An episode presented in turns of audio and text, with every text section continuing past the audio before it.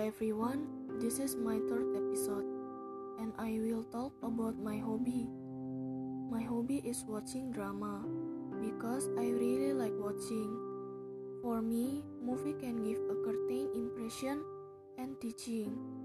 Sometimes I like watching sad films and know the meaning of the film.